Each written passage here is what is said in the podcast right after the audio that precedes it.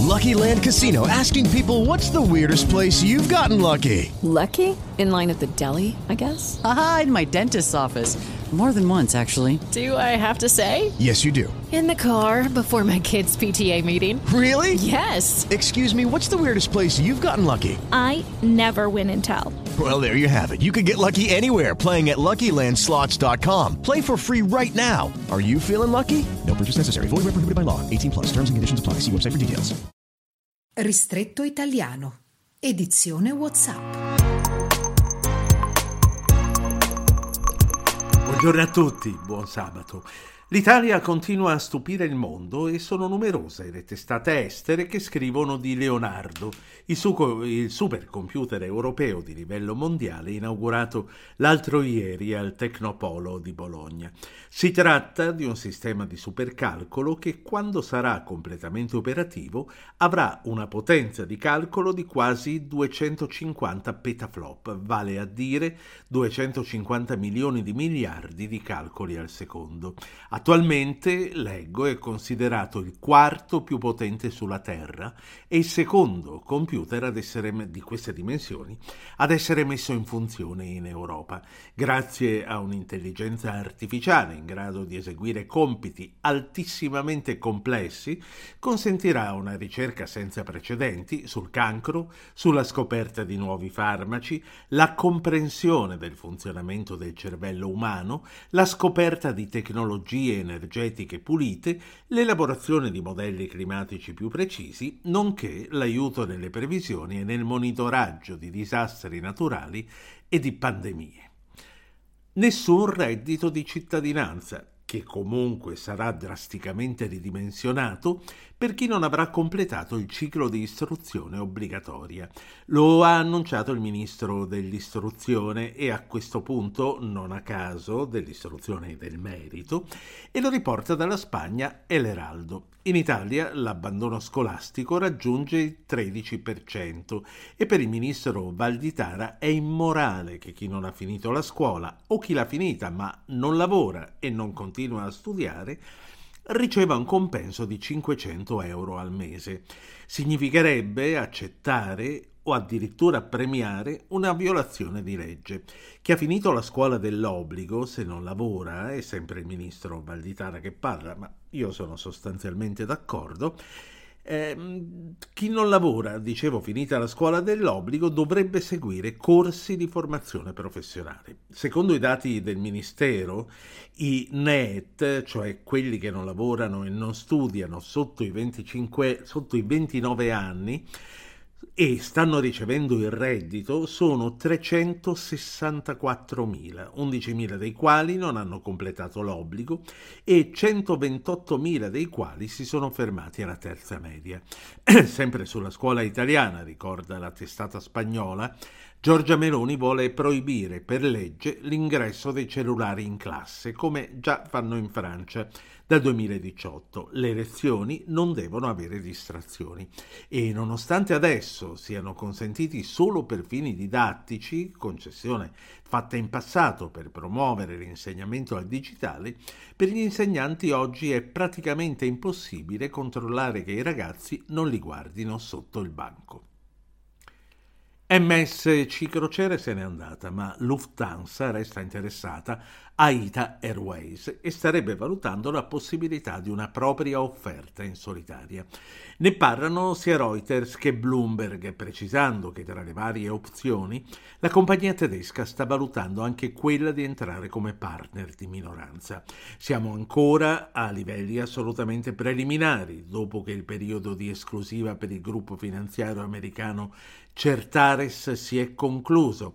L'offerta degli americani che si presentavano con Delta Airlines, Air France e KLM era di 350 milioni per acquistare il 50% delle azioni più una.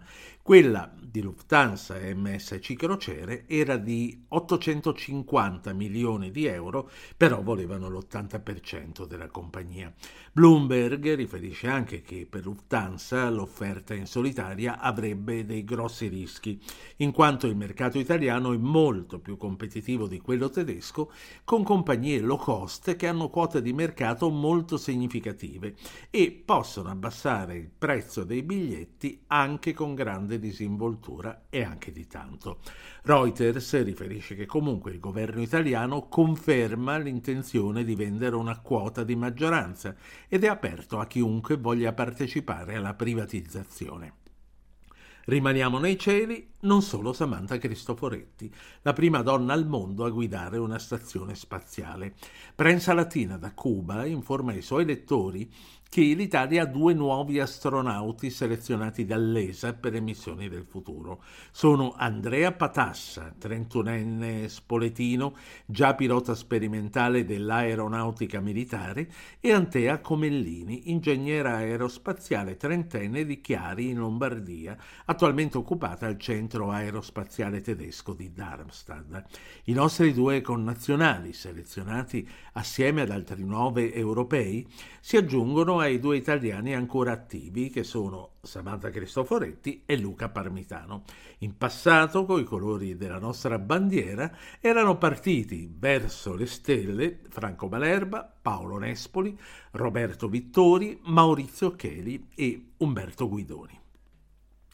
Tutti i giornali argentini si stanno occupando della tragica e soprattutto assurda fine in Italia, in uno dei luoghi più magici del nostro paese, Positano, della giovane turista 36enne di Cordoba, Ines Goriglia, travolta da un'onda mentre col marito si stavano facendo un selfie.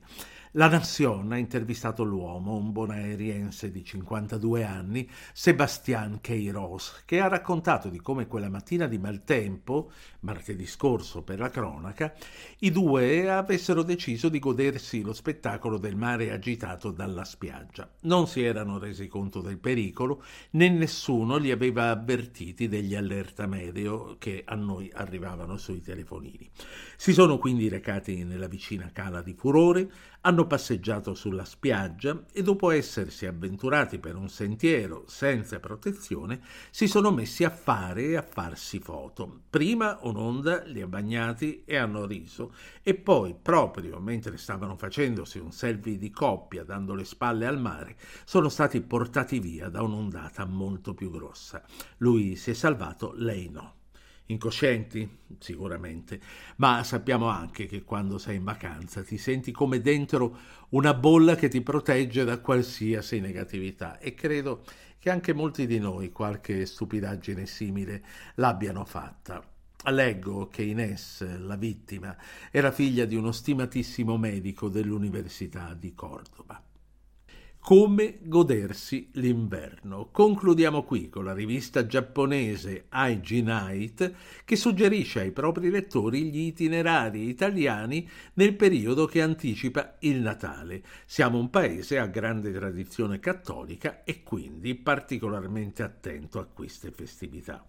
L'articolo parte dall'Umbria, regione centrale poco frequentata fino ad oggi dai turisti del Sollevante, e comincia dal lago Trasimeno con la manifestazione Luci sul Trasimeno, nella quale viene proiettato sulla superficie del lago l'albero natalizio più grande al mondo, lungo 1,80 km e largo 50 metri. Contemporaneamente a Castiglione, la città sul lago, ci saranno vari eventi dall'8 dicembre all'8 gennaio.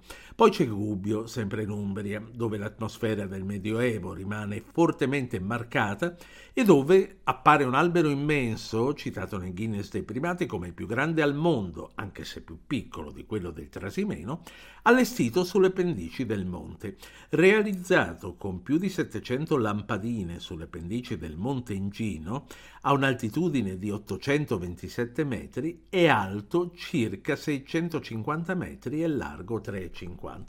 E poi ci sono i mercatini Uno nella stessa Gubbio, anche se certamente i più tradizionali sono sull'arco alpino, a cominciare da Courmayeur fino a Bolzano. Il Monte Bianco è sicuramente, secondo la rivista giapponese, un'altra meta da sogno per il turismo invernale. Proprio da Courmayeur una funivia, la Skyway, porta in prossimità della vetta e a Pré-Saint-Didier si possono fare bagni termali godendo il panorama innevato e giù in paese a Courmayeur l'8 dicembre ci sarà la cerimonia di accensione in sequenza dei 15 alberi di Natale seguiti da un gioco di luci spettacolare. Consigli per i giapponesi, ma direi da prendere nota anche per un italiano. Vi saluto, vi auguro una buona giornata, a presto.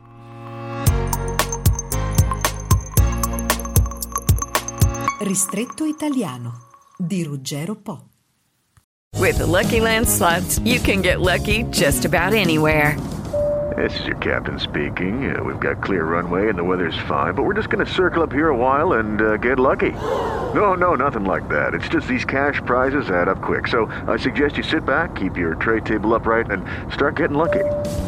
Play for free at LuckyLandSlots.com. Are you feeling lucky? No purchase necessary. Void where prohibited by law. 18 plus terms and conditions apply. See website for details.